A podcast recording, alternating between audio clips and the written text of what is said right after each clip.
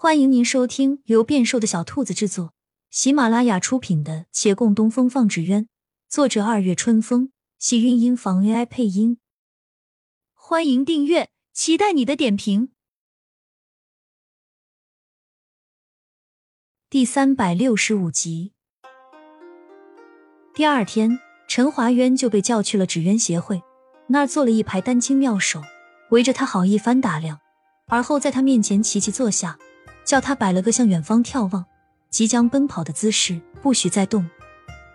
他手搭眼帘，一脚抬起，时间长了，手臂酸痛，单腿颤抖，忍不住在心里将这一圈人都骂了一遍，连着站了2个时辰，好不容易全部画完。他兴冲冲凑过去一看，发现所有的画像上都只有脸。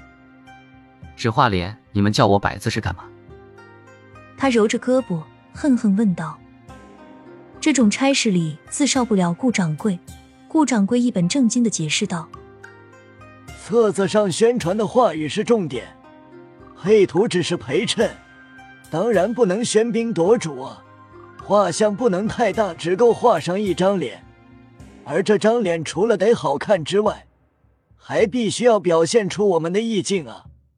不让你做出那些动作，脸上怎会有那么自然的表情呢？你！陈华渊气得说不出话来。他想起不久之前，他在这里要回捐赠款项，还是多么的趾高气扬，恨不得把这些人踩在脚下。如今同一个地方，他却任人摆不起来，简直是虎落平阳被犬欺啊！他暗暗一叹，但又想，自己这一回只不过是信守承诺，愿赌服输，又不是落魄无助该被人欺负的。这样反应过来，又愤恨不平起来，正要再找顾掌柜理论，可腿上一麻，站久了一时走不了路。那怒火还没完全升起来，竟见顾掌柜转身扶着他去了椅子上坐下。他放眼一看，还就这张椅子上铺了垫子，心中忽而咯噔了一下。别愣了，好好坐下休息吧，我们知道你受累了，心里记着呢。他那怒火忽然就升不起来了，刚坐稳，又有人来递了一盏茶送到他手边，顺势拍了拍他肩膀。后生，你辛苦了啊，我们所有人都十分感谢你。生意场上阿谀奉承他见得多，真情还是假意一看便知，这随口2句感谢的话，竟叫他没了脾气。他这张脸的确是叫人一望惊艳，新的册子发出去，很快吸引了许多人的目光，为维远县招揽来了更多的生意。即便有些人不为买纸鸢而来，看那册子上描述的好山好水和好看的人，也会想来游览一番。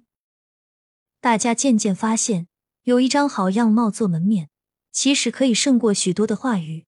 月兰当初那个赌注实在太有用了。协会很快又叫陈华渊过来比对着画了第2版，将这个人的样貌充分展示出去，不但促进了纸鸢的生意，对于维远县的其他各行都有受益。如此一来，有几个生意做得颇大的商人上县衙提议，不若做一个能够站立的木架，画一张陈二公子全身像，和原身一样大，往木架上一贴，搬到城门口去，定能吸引更多的人啊。